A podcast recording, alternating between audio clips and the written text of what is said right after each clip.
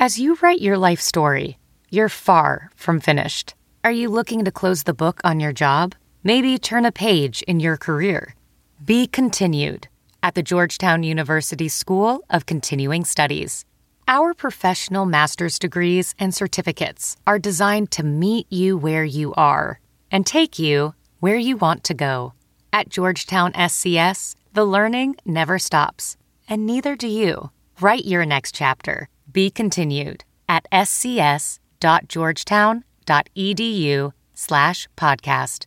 This week on Buckets, Boards, and Blocks, we're talking with one of the most unique members of the college basketball family, Jay Bilas of ESPN, one of three bald men not on campus this year. And we've got some ground to cover with him for sure. But first, Darlene, let's run it. Buckets, Boards, and Blocks with Monica McNutt and King McClure is a presentation of Pure Hoops Media. Monica is a former Georgetown Hoya who likes nothing better than a three in transition and thinks DC ballers are the smartest. King is a former 3 and D Baylor baller whose idea of a good time is locking down the other team's best scorer. Monica, King, let's do this. Welcome to Buckets, Boards, and Blocks. I am King McClure along with my fantastic, amazing, soon to be big time co host, Monica McNutt. As you record this show today, it is Thursday, February the 25th. Here in Texas, where I live, there are still many problems because we had snowstorms last week that was absolutely ridiculous. And this week it's like 70 degrees, but whatever. But, you know, we're tough as Texans and we're bouncing back. So, Monica, how are things in the DMV. I'm so proud of you bouncing back as a tough Texan. That was wild. Did you ever lose power? I didn't actually. We were we were good. No power, no no pipes bursted. We just were snowed in all week. Oh, you had to sit still. Boo hoo. Anyway, things are well in the DMV. The hometown is showing mad love. I'm I'm really enjoying the moment. Um, it's cool. I'm excited about the future. Mm. Monica, just want to say you've been great in these past few weeks and all these shows. You've been doing your thing, putting on for Buckets Boards and Blocks, and me and Bruce. And Monica says she's going to take me with her as soon as she gets big time, and she means it. So therefore, thank you, Monica. Of course, I'm not going to act brand new, but first big time dinner is on you when you get your contract but that'll probably be on you pretty soon because I'm not getting my big contract probably to another year. But you, my friend, are up very, very soon. Well, I appreciate the vote of confidence. But with that said, we've got a super exciting guest coming up. All right, King and I are uh, some of the newer members to ESPN's basketball roster, um, but one of the OGs as I like to call him. I actually love his tweets first thing in the morning, maybe more than his analysis. I'm not sure. Um, is the one and only Jay Bilas, who's been talking hoops at ESPN for longer than King has been alive, not longer than I've been alive, at least 25 years. Um, Jay was a four-year starter at Duke and an assistant to Coach K on two national championship teams. Um, we've also got an interesting law, law, story involving Barney the dinosaur that might come up today on the podcast. Um, he's been in some movies uh, well, there's a lot to get into. Without further review, uh, Jay Bilas, thank you so much for joining us. Thank you, Monica King. It's good to be with you. All right, I'm going to quickly turn this thing over to King because Jay, uh, we're super excited that you're joining us now because King and I literally were texting about you last week. So I am Uh-oh. now going to lay out and let my little bro do his thing. What up, Jay? How you doing? Great, King. How you been? I've just been living, trying to adjust in this COVID life. You know what you I mean? Me both. I do know what you mean exactly. Yeah, you and me both. For sure, for sure. Well, well, Bruce told me that you were in a movie. Matter of fact, I think the movie had two titles. Is is that so? Yeah, I mean, this was back in the late '80s when I was playing uh, pro ball overseas. Um, I had done some commercial work. I got into the Screen Actors Guild, and uh, and had a had a theatrical agent to get more commercials. And he asked me if I wanted to, if I was interested in in acting, and uh, so he sent me on a, a read for a part in a movie just to see if I'd like the process. I mean, I didn't I didn't have any idea that you know it would lead to anything, and I wound up getting the part as an alien cop in a uh, science fiction movie that was starring uh, Dolph Lundgren. and uh, and so I I was in that movie in the late '80s. It was originally titled Dark Angel, and uh, and then they changed the title. Dark a movie called Darkman was coming out at about the same time, if if the story I was told was correct. And so they changed it to uh, to a line that one of the other aliens had, which was "I come in peace." So that was the title of the movie. So what what made the transition? How did you make the transition from acting to sports broadcasting? What made you want to do that? I don't think it was really much of an acting career. You know, I did the, the commercials and some of the some of the stuff I did, uh, you know, in film were, you know, it's just it, it kind of happened. Um, and I would have would have continued it if I thought it had any legs to it, but it was just something that was really fun. Yeah. Uh, broadcasting, I mean, I, I hate to say this, but it's true. I mean, I didn't really think of myself so much as a broadcaster as much as a basketball person. I just I I love basketball, and that was you know I decided when my wife and I got married, we decided that coaching wasn't the best thing for our family.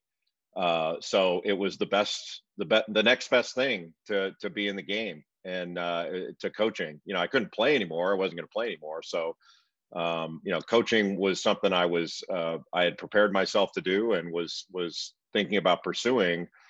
But uh, you know the family was more important and what we were going to do was more important than what i wanted to do.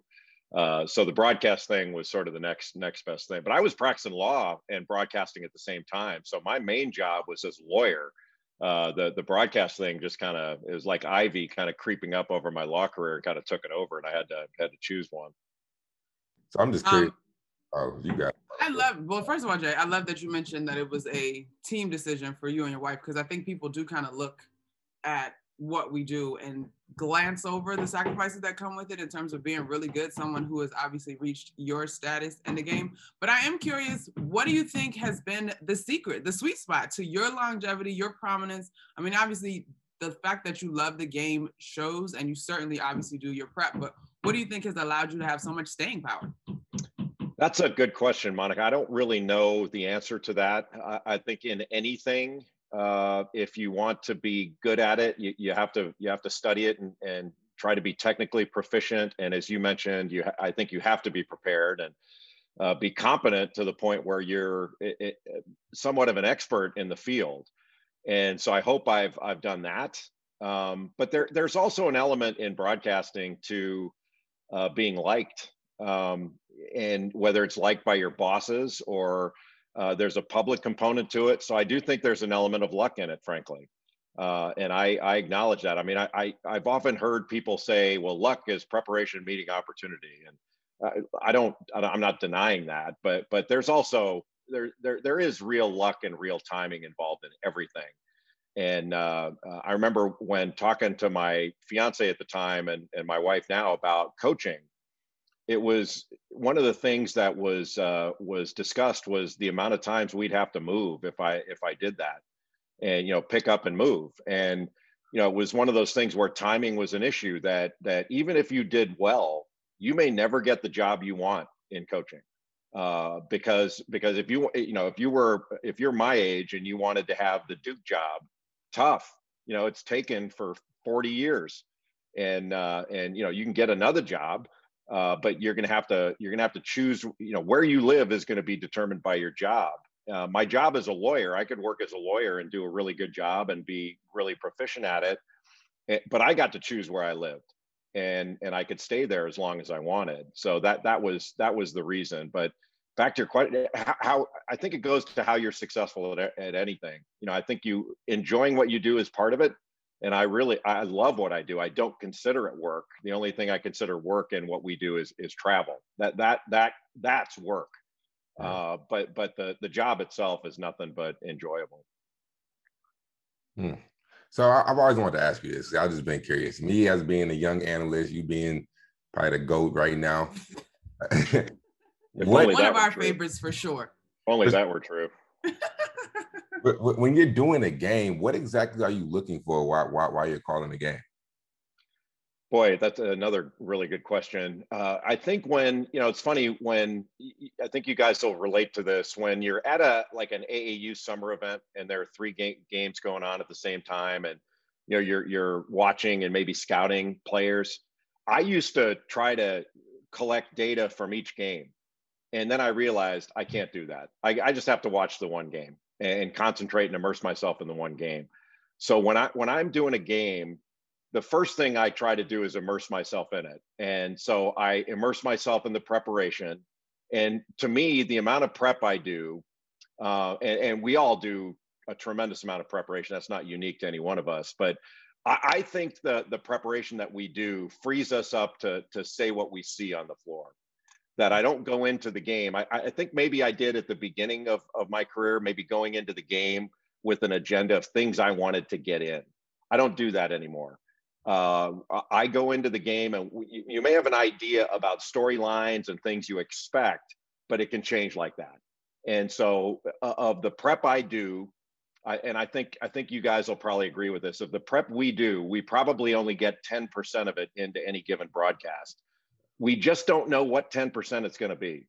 And so the, the, the prep allows me, I I think and I hope to react to what I see and uh, and just be be genuine about what I think uh, about the game and, and about what I'm seeing and to be relaxed in the in the moment in that regard and so so that that's and and then you have to let loose of uh, fear of of the consequences of hurting somebody's feelings frankly that that you're going to make judgments about teams about players about coaches uh, about officials uh, sometimes about the rules themselves or about policy or about the way things are set up.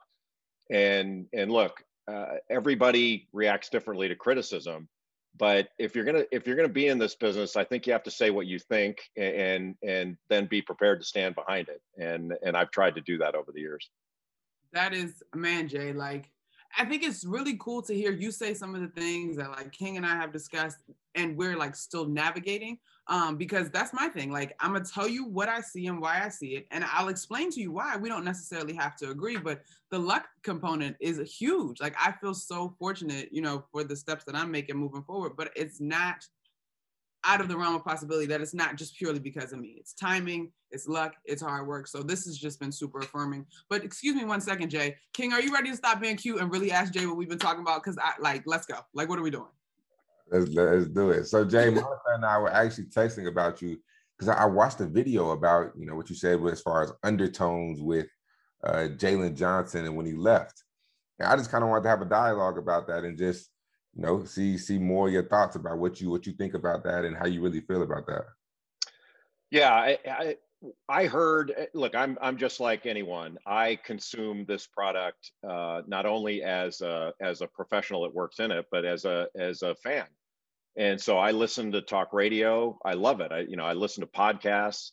Uh, I I love hearing the opinions of my colleagues. And honestly, when I'm listening to to you guys do a game and I'm watching the game, I'm taking notes about what you're saying because there are things I learn from from from all of my colleagues when they're when they're at work. And this is not to cast aspersions on anyone because i'm sure uh, i've done this in my career when when talking about uh, these sort of issues and you know there there is a manner of speaking i think that that occurs in in basketball in coaching and all these different things.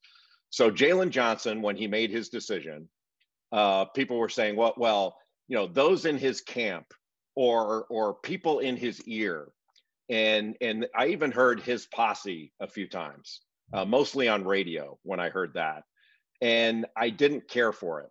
And it wasn't that it wasn't that I felt like anyone was um, being overtly insensitive or trying to be insensitive, but I felt like it was insensitive because Jalen Johnson has has a mother and a father who are advising him.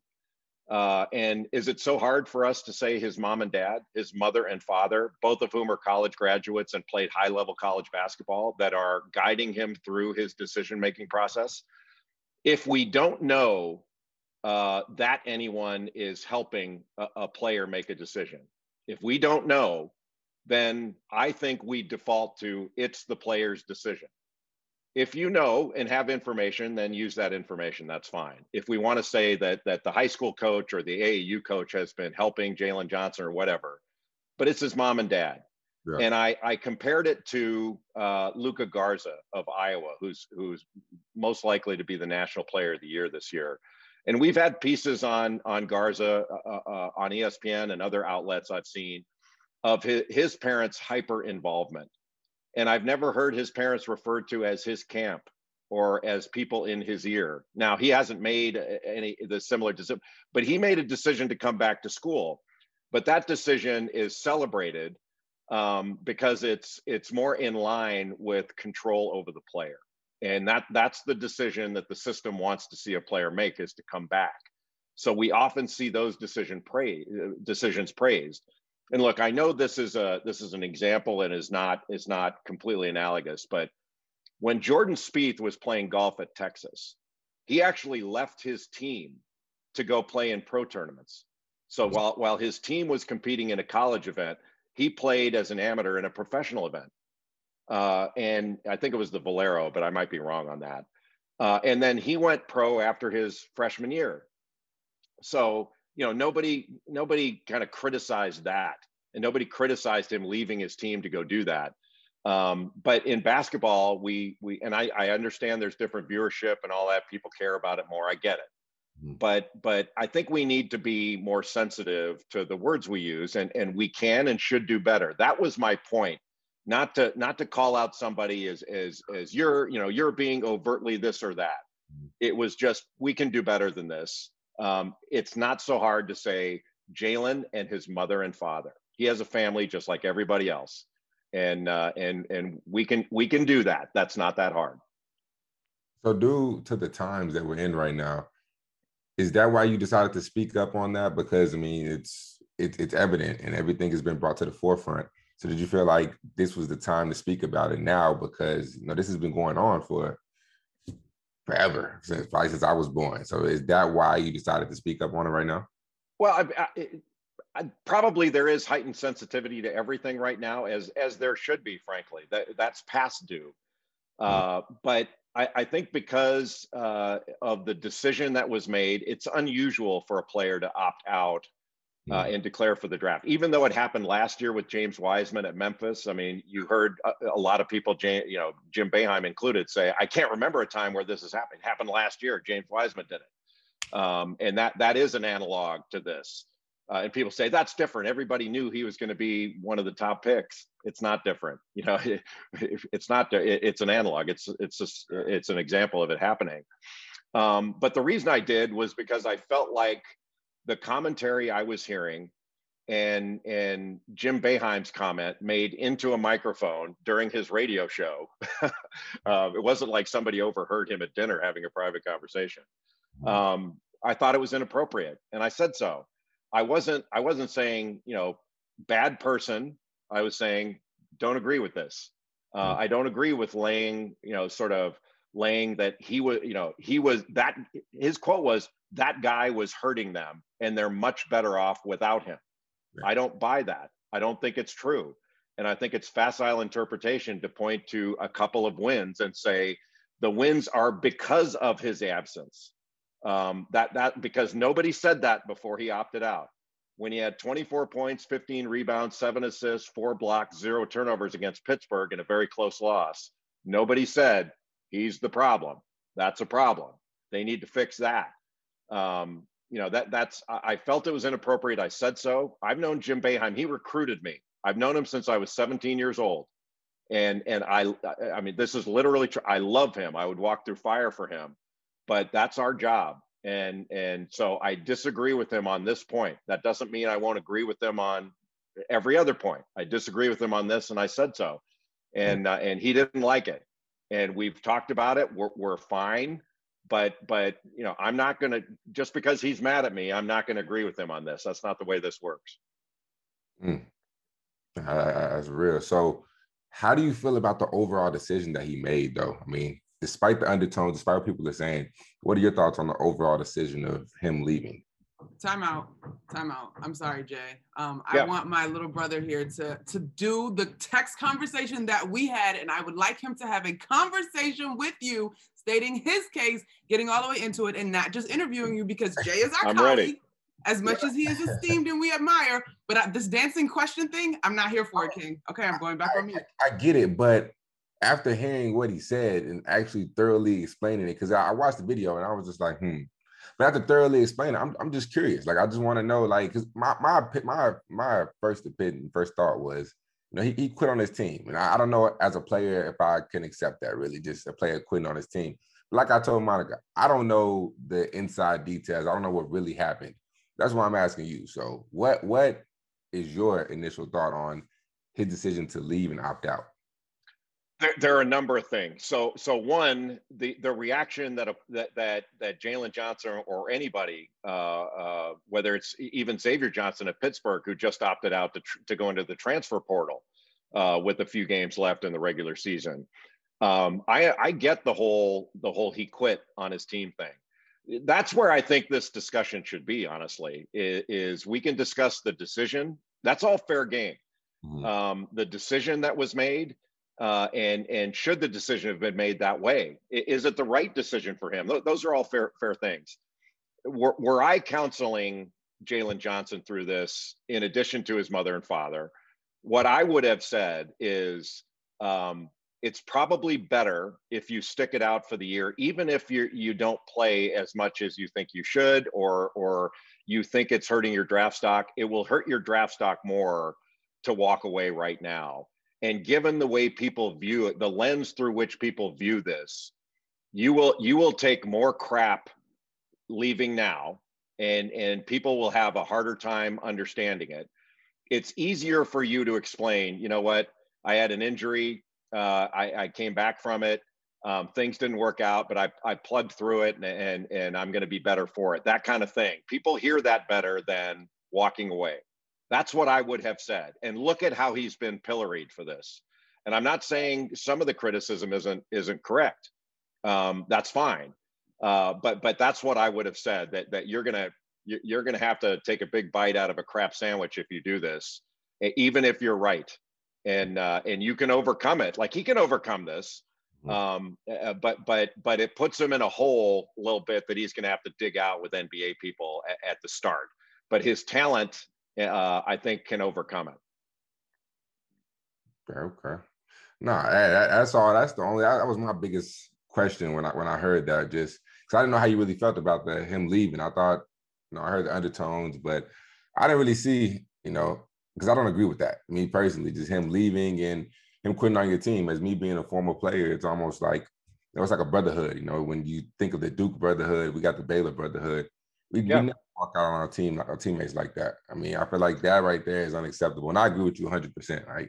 He's going to take so much crap from the NBA because you quit. And why did you quit? I mean, because you weren't getting the minutes that you wanted to, or there's probably a various uh, amount of reasons, but still, that was my biggest thing that I was texting Monica. Is I wish he would talk about the, you know, him quitting and how he felt about that. So. Well, we did we did talk about it, and that's all fair game, and I, I think that's where the discussion should be but but when when it came you know when jim Boeheim said what he did that's what prompted me to speak on it. Yeah. and and you know it it was reported widely. That's how i found out about it. I read reports about it and uh and then dug into it. But um you know like the the discussion points that we had on game day sports center the like and the things that i said about it weren't mutually exclusive with the discussion about uh, was the decision the right thing to do and reasonable minds can differ on that. Um, and, and like that's that's where that's where i think our discussion should be rather than kind of you know the the old tired thing of well they're better off without him because mm-hmm. i do think that was said reflexively and and and is it ever said when someone's injured or when when a player gets benched you never hear an opposing coach say boy they're really better off without him. Um, when jalen johnson was injured and Duke was going through, you know, its growing pains where, hey, they're not very, they're, they're not as good as we expected. The the question that we always get as analysts from from our outlets is, what's wrong with Duke or what's wrong with Kentucky? All right, and and what did we all say generally? I mean, I'm not talking about it myself or anyone specifically. We said they need Jalen Johnson back. The guards have to uh, quit turning the ball over and and they need to play better defense, guard the ball better, keep everybody out of the lane because Duke was getting beat off the dribble. They had to go to zone uh, to protect the lane. You know, they they weren't. To, that was not all Jalen Johnson's fault. Like he didn't turn the ball over for the guards. He wasn't responsible for all of that. And then then the narrative began. Well, look, Mark Williams. They put Mark Williams into the lineup, and that's changed everything. And and and Jim Boeheim's thing about well, Jalen Johnson was taking uh, he's taking minutes away from other players that are good. No, he wasn't. Jalen Johnson didn't make any decisions about who played and who didn't. All these players have been on the roster since the very first day. The coach, who's pretty good, decides who plays and decides on the lineups. And when when the lineup change was made, where Mark Williams was inserted, you know that that uh, was more facile interpretation. That all these things are factors as to why a team continues to improve. But Duke went to practice every day. When they beat uh, Georgia Tech and Clemson, they beat them and played every bit as well as they did against uh, NC State and Wake Forest, which were the games people pointed to to say, see, they're better off without him. And we all were saying at the time, boy, they, you know, Duke's turned the corner after that, uh, after the Georgia Tech and Clemson wins. And then they suffered some close losses, and, and we were back talking about what's wrong with Duke again. But nobody said Jalen Johnson was a problem until he opted out. And then value judgments came into it. And and I'm okay with it. Everybody gets to say what they want. But it's funny when when when when people say what they want, they say, I have a right to say that. Actually, Jim Boeheim said to me, I have the right to say that. And I said, Well, I have the right to respond to it. So where do we go from there? Do you want to talk about the the issue at hand again? Like, you know, the free speech, like when you say, I have a right to say something, everybody else has a right to respond and uh, and so when I say something, I'm I'm ready for the response. That's great. I want I want people to respond. That's the way you stress test an idea is by uh, uh, by discussion in the marketplace of ideas. I know my first reaction when I heard the Boeheim comments was the slogan that folks are wearing on their sweatshirts and t-shirts these days, mind the business that pays you, but I'm not a Hall of Fame coach and I probably couldn't would I actually might say that on TV. Um, but I will say you made an interesting point, Jay, that reasonable minds can differ on term in terms of quitting. And my stance, and it has been since the pandemic started when we had college basketball and the NBA come to a screeching halt, is that we cannot adequately gauge duress feels like a strong word, but I think it's fair. The duress that playing basketball in a pandemic, the sacrifices, and the toll that they're taking on these kids. So I had this conversation with my dad, who's a longtime college basketball guy, probably the reason that I played the game and got into this field. I don't, I don't love that he quit. We all were teammates at one point, but I also feel very strongly that you can't understand what these kids are going through unless you're going through it. Um, and so I was just kind of surprised that he, there was no compassion through the lens of playing through a, pl- a pandemic. Yeah, that you know, Monica, that's a great point, and it, it was brought up uh, to me recently by Shaka Smart at Texas. I was doing a Texas game uh, the other day, and and there was that uh, uh sort of I don't know whether you call it, a fight or an argument that Courtney Ramey and Andrew Jones had during the the West Virginia game, and they had a 14 point lead at the time, and I was talking to Shaka about it, and he said, you know, he, he said, we've all seen that before where, where, you know, players blow up at one another, whether it's practice or game. Because I've just never seen it when you had a 14 point lead. But he mm-hmm. said there are so many, he used duress, I think that you, the term you use, I think is a good one. He used the term stressors. He said there are so many stressors in their lives right now. I think we have to expect some of that. And, and, you know, in the next game they played, uh, against Kansas, those two were in in key situations, you know, arm around one another, pumping each other up. I mean, you know, it, that's part of competition is you're going to have some conflict. But but to your point, I, I I think we do need to be as understanding as we can. It's not not saying you excuse something, but but that's part of, in that part of our job is to analyze these things. So yeah. when we're analyzing it, we, we do need to point out that there are a lot of stressors in their lives and, and the fact that that they may not have shared with us every detail of it uh, that doesn't that doesn't absolve us of the responsibility to at least at least bring up the possibility uh, that that hey let, let's take a step back here. With all the stress these players are undergoing could that have been a factor in jalen johnson or xavier johnson's decisions uh, to leave uh, you know duke and pitt one one to concentrate on the draft, the other to go into the transfer portal. It it absolutely could be. I just don't know if it is. Hmm. Well, let, let, let's segue into a little big picture hoops talk. So we see Baylor and Gonzaga at one and two, and I'll probably say Michigan is probably third. what is a team? Who is a team in your mind that could potentially win a championship and surprise everybody? Well, th- there are a number of teams that I think could could do it. Uh, I still think we're looking at at a, a, scenario where teams from the top three seed lines are are going to win.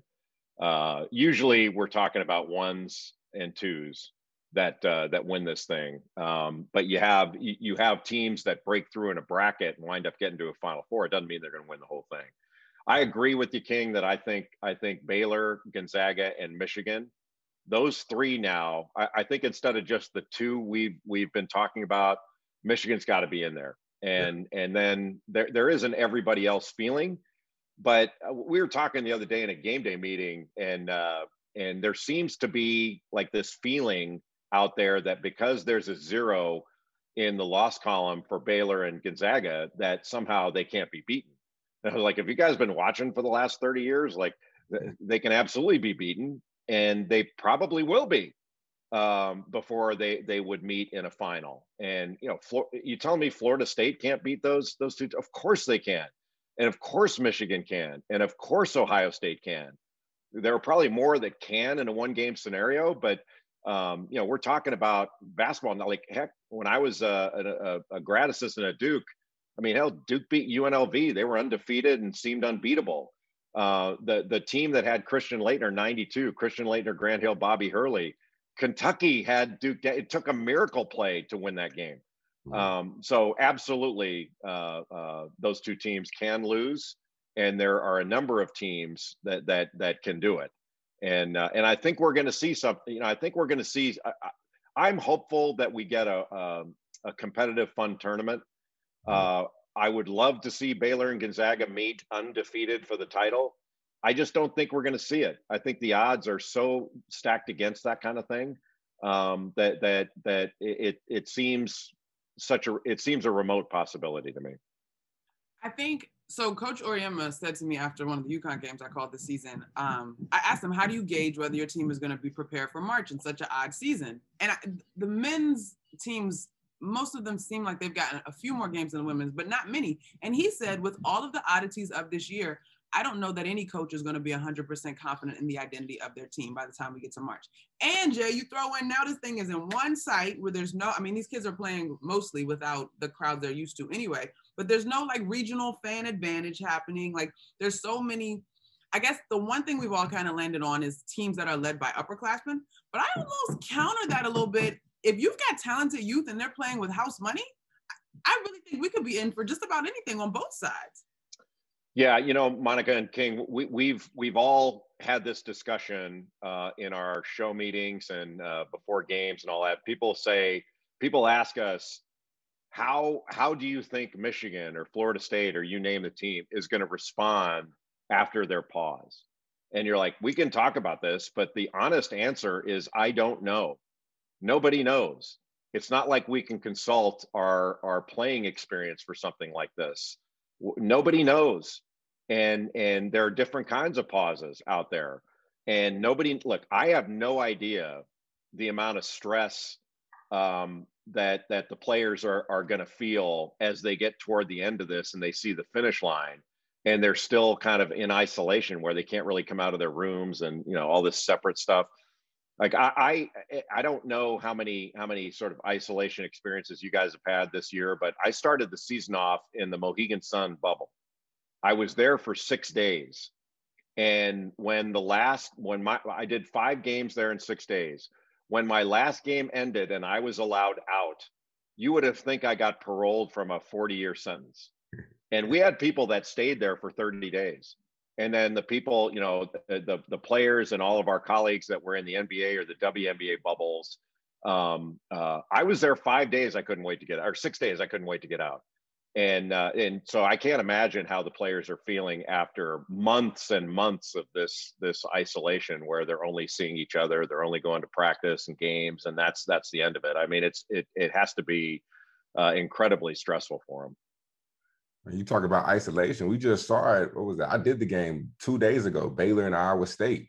We saw how they responded. I mean, Baylor was about as rusty as they could be. They almost got popped by Iowa State. So in terms of isolation, I, I agree with you 110%. I mean, me being so young, I don't know if I could do it. I don't know if I could sit in a room for a week or two. You could. I know you. You couldn't. The king would be a problem, Jay. Jay, you would be talking about King McClure's selfish decision not to abide by protocol. he can't handle it. No, seriously though, I, I couldn't do that. So I don't know how you can. I think another like aspect we don't look at is the fact that when you come back from 21 days, you get out of shape. Like it's easy to get right. out, but it's hard to get back in shape. So then not only mentally are you are you drained, but physically you cannot do the same things that you can do typically at like the end of the game. So I think that aspect right there, when you in terms of like mental health and just everything that players go through is so huge because you know I'm I'm I'm a fat boy at heart. So I know when I try to get back in shape, it takes me way longer than the average person because I gain weight easily. So I don't know if I could do that to be honest. Well, even even if you think about when when we were all playing, it t- takes me it takes me for, way further back than you guys. But you know, if you were allowed to go home for a few days for the the holiday, um, you know, the the Christmas holiday, and you know, you get back, they tell you don't play pickup. You know, you can get in gym workout, uh, but don't play pickup. Mm-hmm. So you get back, and you you know, you're still quote unquote in shape, but you're not really in tip top, ready to roll. Sh- and it's amazing how many times you either get beat or come close to getting beat in your first game back. And so, you know, a pause has to be way more difficult than that. Uh, but it's sort of the idea that Mo- Monica you brought up about the, you know, you have to expect some inconsistency and be a little. It's hard to beat these these players up over inconsistency when uh, I'm inconsistent from day to day. Heck, I went I went a month where I only wore sweatpants. Um, that was the most consistent thing about me was I wore sweatpants every day. So I'm not. I'm not. Uh, I'm not too keen on uh, on not having that kind of understanding. Um, Jay, before we get, I do want final four picks from you before we let you go. But I'm curious, where did the "I gotta go to work" tweets start? What what birthed that whole thing? I love it. It's one of my favorite things. In 2010 or so, we had a game day at uh, Michigan State in East Lansing, and I, I I can't remember whether we were on the air or or at a break or what, but Draymond Green uh, was warming up and he had uh, headphones on. And we had asked him, What are you listening to? And he said, I'm listening to Young Jeezy.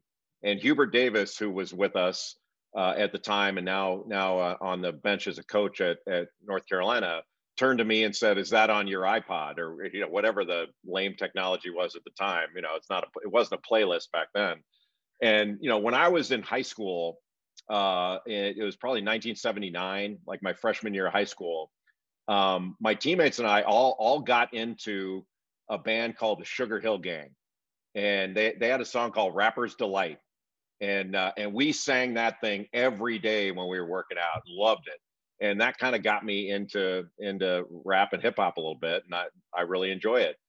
So I answered Hubert that that actually is on my on my iPod, and somehow people started coming at me on Twitter and uh, and I, I, answered back and and put a couple lyrics out there because um, they were saying, "Come on, man, you don't listen to the Snowman, all that."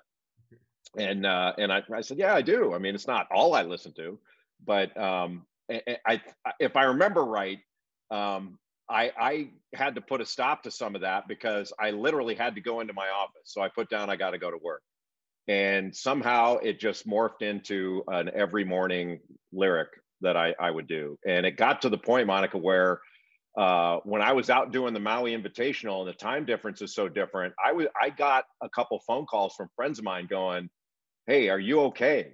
You know, you didn't put out a Jeezy lyric this morning." And I'm like, "This is out of control. Like it's it's 2 a.m. You know, I, give me a break here." Um, that so I, gold. I, now I have to schedule them.